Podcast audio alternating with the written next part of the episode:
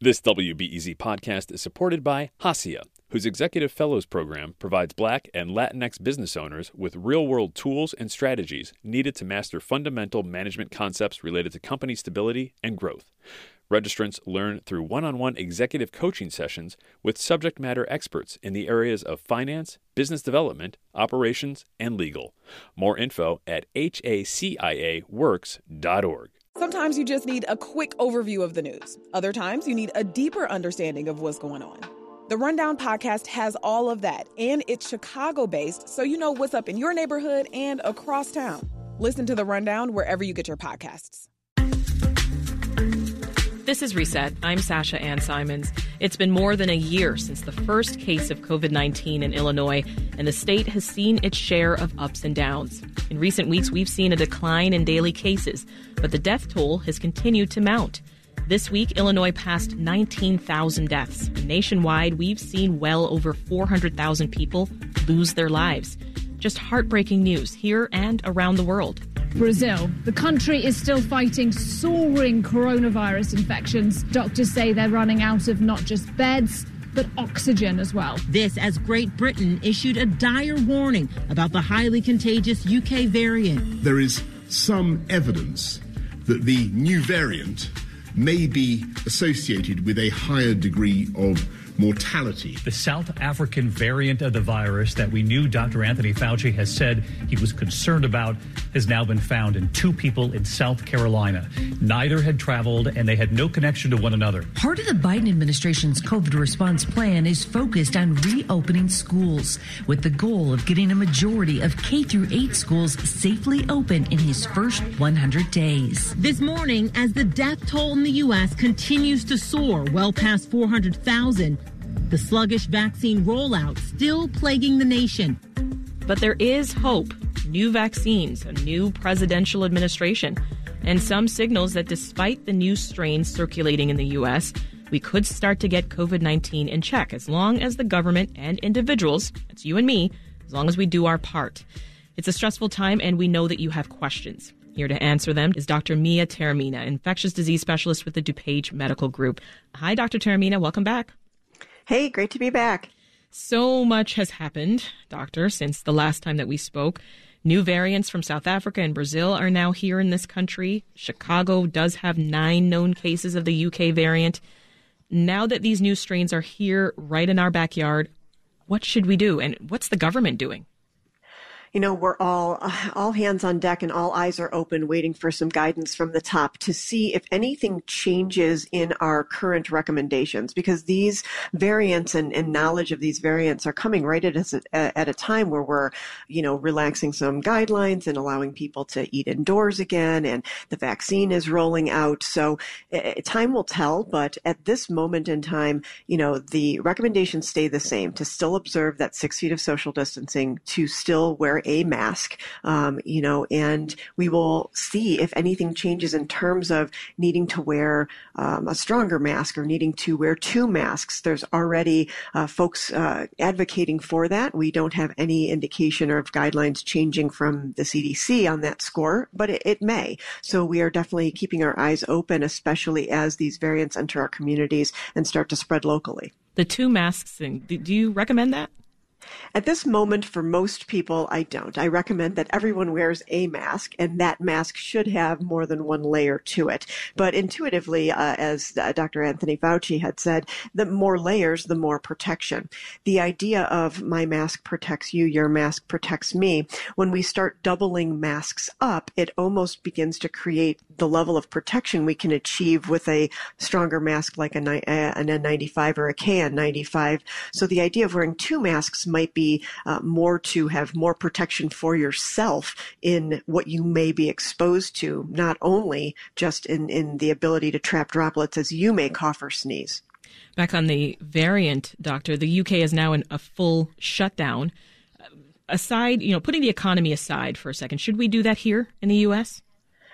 Oh boy, that would be a that would be a tough one. I, I think I think the ship has sailed in our opportunity to really um, uh, get control of this by doing something of a national shutdown. I think that's something that could have been done in months and months ago. We we are in the place that we are now. I don't see how that would be feasible. Yes, in an ideal world, if everyone stayed in one place and everyone wore a mask and no one went outdoors and no one interacted with one another, we would see this dramatically decrease in about uh, 28 days time. But I, I, don't see how that's going to be possible. What do you think about the travel requirements that uh, changed this week? CDC is now requiring all travelers entering the U.S. Uh, to present a negative COVID 19 test within three days of their departure. Sure, it's not going to um, capture every single possible case. Someone can still test negative, um, and then get on that plane and be very active and contagious. But the idea is is to try and capture a majority of those who are actively shedding virus prior to getting on a plane, which could potentially promote, um, you know, rapid spread, especially of some of these variants. Do the vaccines that are, are currently on the market in the U.S. provide immunity from these new variants? We're, we're looking into that as we speak. It, it appears at this time that the Pfizer and Moderna vaccines uh, offer quite a bit of protection against the UK variant. So it may not be up to that 94, 95%, uh, but certainly it's, it's a significant amount of efficacy that, that seems to be present for the UK variant. When it comes to the South African variant and the Brazil variant, those tests are ongoing, but they don't look to be as good. So we are moving towards, um, you know, variants that could potentially overcome our vaccine. And these vaccine manufacturers at this moment are working on booster dosing if necessary to uh, roll out in order to cover some of the variants if they become uh, pervasive in our communities. All right, let's jump to the phones now. Regina is waiting. She's calling from LaGrange Park. Hi, Regina. My question is I um, received my first dose of the vaccine about two weeks ago. Um, about 18 hours later, I had a pretty significant fever. It was about 103.5. Um, it was really uncomfortable, obviously. And um, my question basically is what are the chances that I will have this again in my second dose? That's a great question, Regina. Um, I think that you've developed a very robust immune response, and I think that the chances of you spiking a fever after the second dose are certainly there. Um, most people do tend to have more perce- uh, side effects that they can perceive more after the second dose versus after the first dose. So, someone who has had a pretty significant immune response after the first dose uh, quite likely will have some uh, similar response after the second dose. Uh, this is not an anaphylactic reaction reaction. It certainly is an uncomfortable reaction. I don't necessarily recommend pre-medicating, but have that Tylenol and ibuprofen on hand at the first sign that you may start to be feeling some of those symptoms coming on and to go ahead and hedge uh, the fever response over that 24 hour or 48 hour period you might experience those side effects after the second dose. So, doctor, if you get a fever after getting the vaccine, that's normal? Uh, it's common. It's most people have a more of a low grade temp, but I certainly have heard uh, many examples of people having temperatures 101, 102, 103. Again, as the caller had stated, they're fairly short lived. They're self resolved and they they go away on their own, usually in that 24 to 48 hour ballpark.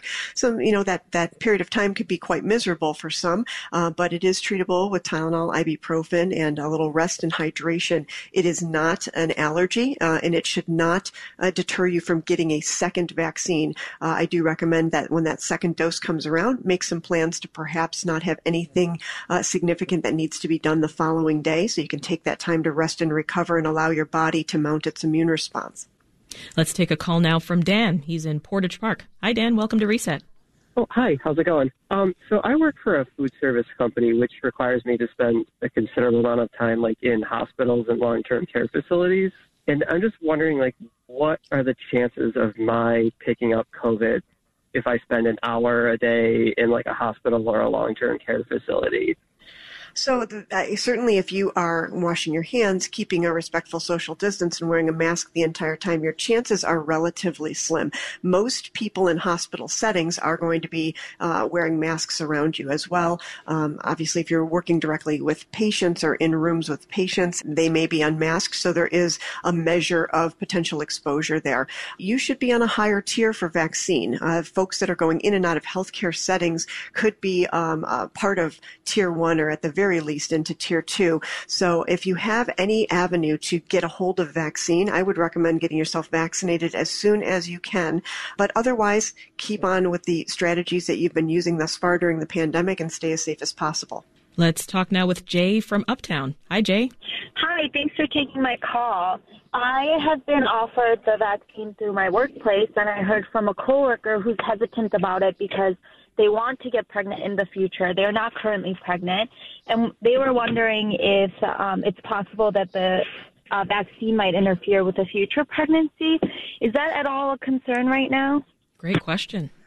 That is a great question. At this point, all available data suggests that there should not be a concern with future fertility. If any uh, listeners are currently undergoing in vitro fertilization or um, assistive reproductive technology, they may want to speak with their providers about the timing of getting a vaccine. But for folks that are young and otherwise healthy and have an opportunity to uh, get vaccinated and have um, uh, fertility plans in the future and, and, plan to become pregnant in the future, uh, there should not be any concern. This stemmed from from a thought process that some of the code in the messenger RNA is similar to codes on placental proteins. Um, in, in short, in layman's terms, it's just too small of an overlap to create any meaningful difference, and it is not anticipated at all that this will impact future fertility. Elizabeth has given us a call. She's in Willow Park. Hi, Elizabeth.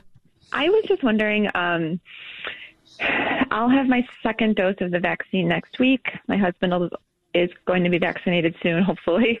Um, he works in a school. And then I guess I'm just wondering what's the safety if we were to go, let's say, to um, siblings' houses who are totally vaccinated? If everybody in the home is vaccinated, what is the safety of us being together without masks? Elizabeth, that's a great question. Um, you know, if every single person has been fully vaccinated and is two weeks after their second dose of vaccine out of an abundance of caution, the chances of carrying and spreading that virus meaningfully to another vaccinated individual are exceptionally slim.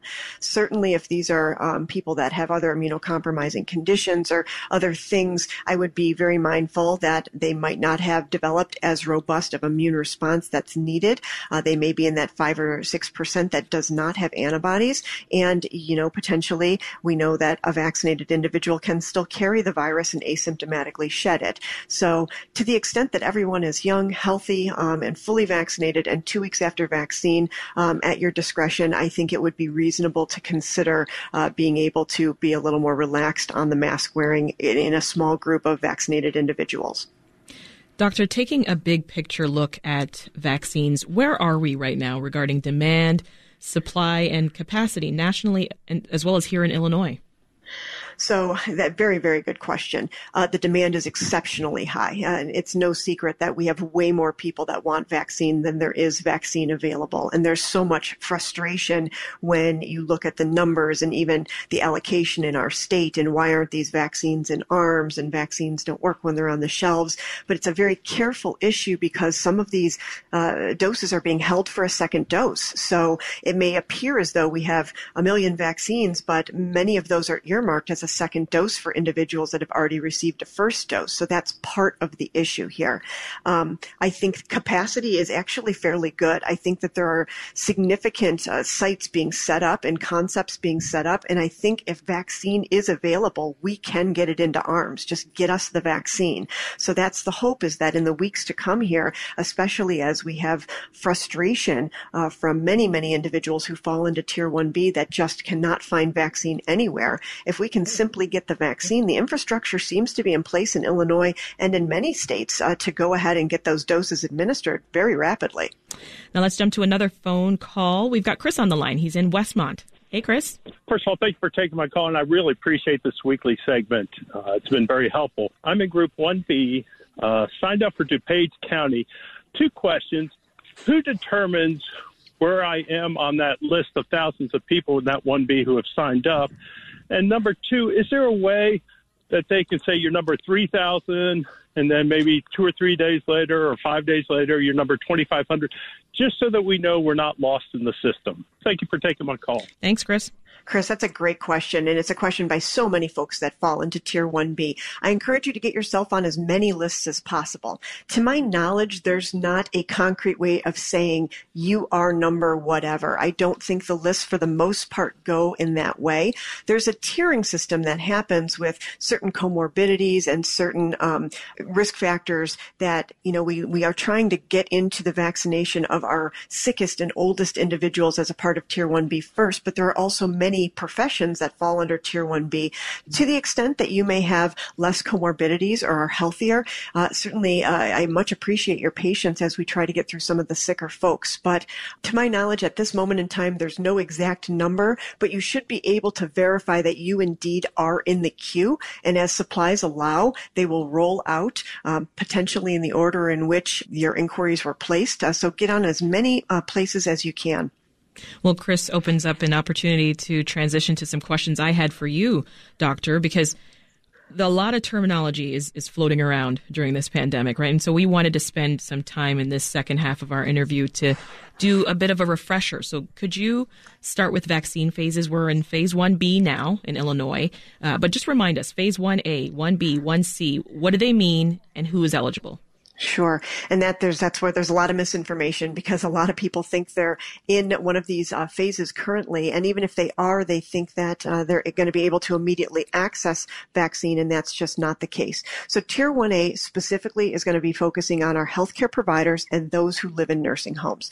So over time healthcare providers, that definition has become broad. It, it has included people that work uh, in and out of hospitals, uh, patients, uh, or individuals that might even have some administrative roles that necessitate them being in the hospitals, in addition to doctors, nurses, uh, mid-level providers, etc.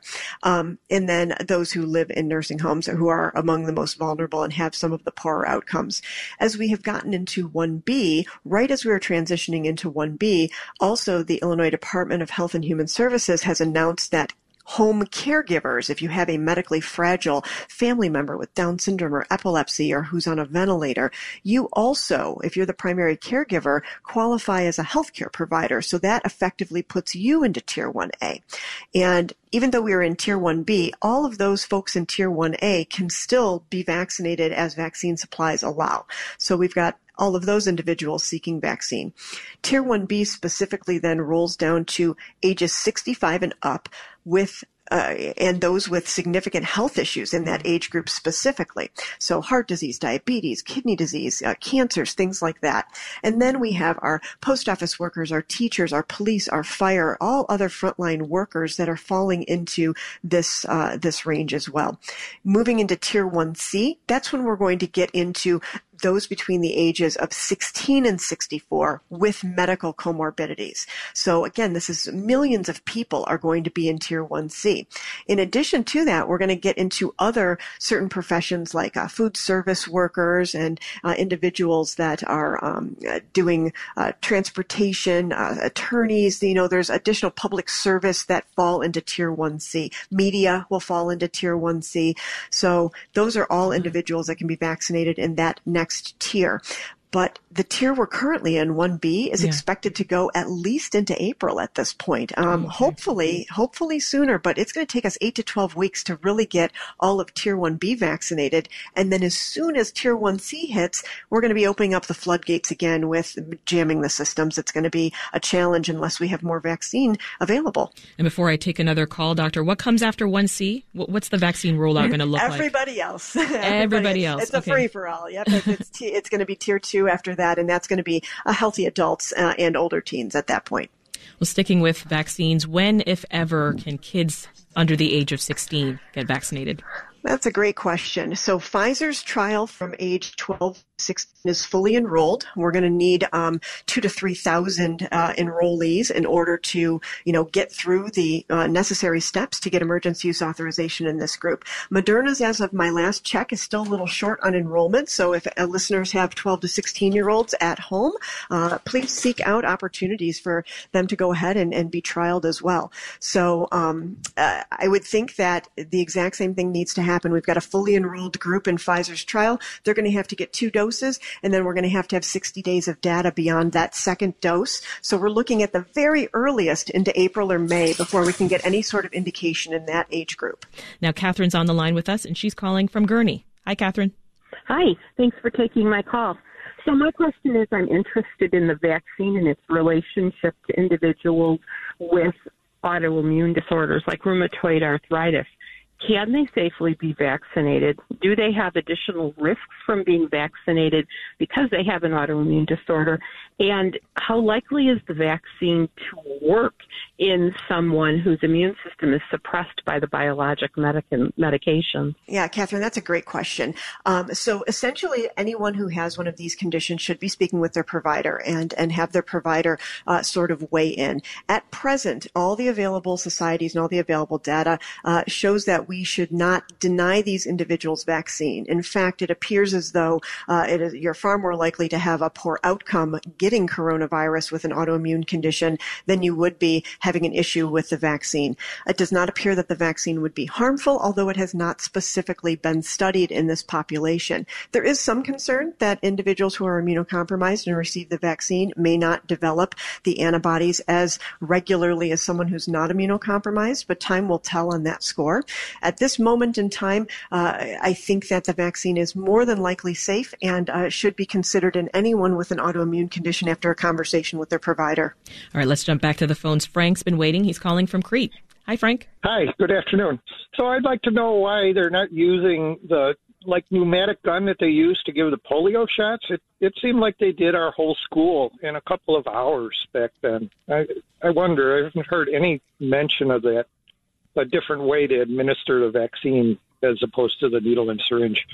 Hmm it all comes down to the way these viruses behave and the way uh, we have to prepare the the vaccines for administration. A lot has come on from uh, the years of polio, thankfully, and you know polio vaccines had uh, various modifications over time between live vaccines, killed vaccines, and the way they've been administered. At this time, it does not appear that we're going to be able to use a technology like that, but certainly that there is room for you know studies uh, for different modes of administering vaccine in the future.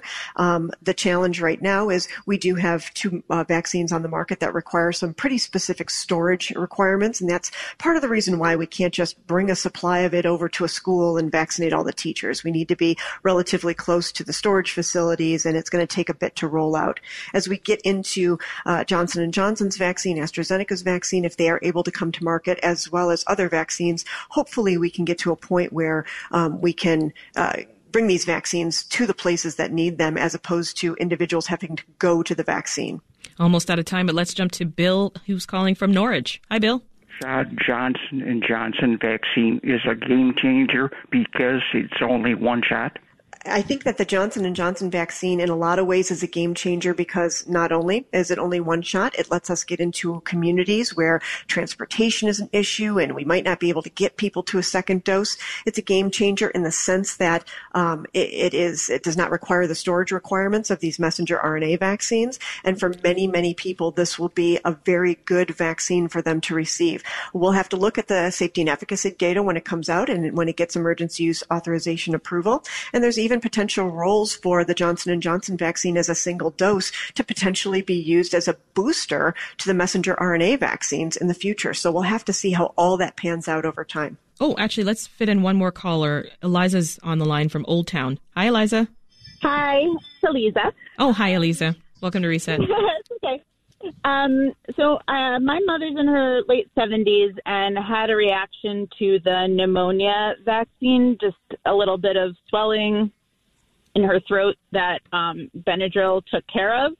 Um, and on the fence about if she should get this vaccine, she's really nervous about an allergic reaction. She has an EpiPen ready if needed, um, but she's just nervous, and her doctors and her allergists kind of don't give her a real answer except do it if you want. That's unfortunate. I was I was on the tip of my tongue saying make sure you speak with your allergist because uh, the allergists at DuPage Medical Group are, are certainly working uh, towards a plan of potentially even vaccinating these folks eventually right in the allergist office and maybe in a phased vaccine approach where they just give a small amount of the vaccine and wait 20 or 30 minutes and then give an additional small amount of the vaccine to make sure that patients tolerate it. Uh, I would I would stand in agreement that if your mother wants this vaccine, she should absolutely have her EpiPen with her and preferably uh, get the vaccine at a location, if at all possible, where there is uh, easy access to um, uh, emergency services if needed. Uh, I will tell you that the Moderna trials just released um, an official update that the actual instance of anaphylaxis is around two to three cases per million. So it is incredibly rare. Certainly she can talk to her allergist to see if there's any issue with allergy to the polyethylene glycol component, which has been kind of um, signal, uh, singled out as a possible uh, cause of some of these adverse reactions. But the vast majority of people that have had some reactions to vaccines in the past have done very well. That's Dr. Mia Taormina from the DuPage Medical Group. Dr. Taormina, thanks so much for sharing your insights with us today and always. Thank you. For more Reset, head to our archives at wbez.org slash reset. I'm Sasha Ann Simons. We'll meet again soon. At a time when information continues to come at us faster and faster, sometimes you need to hit pause and rewind.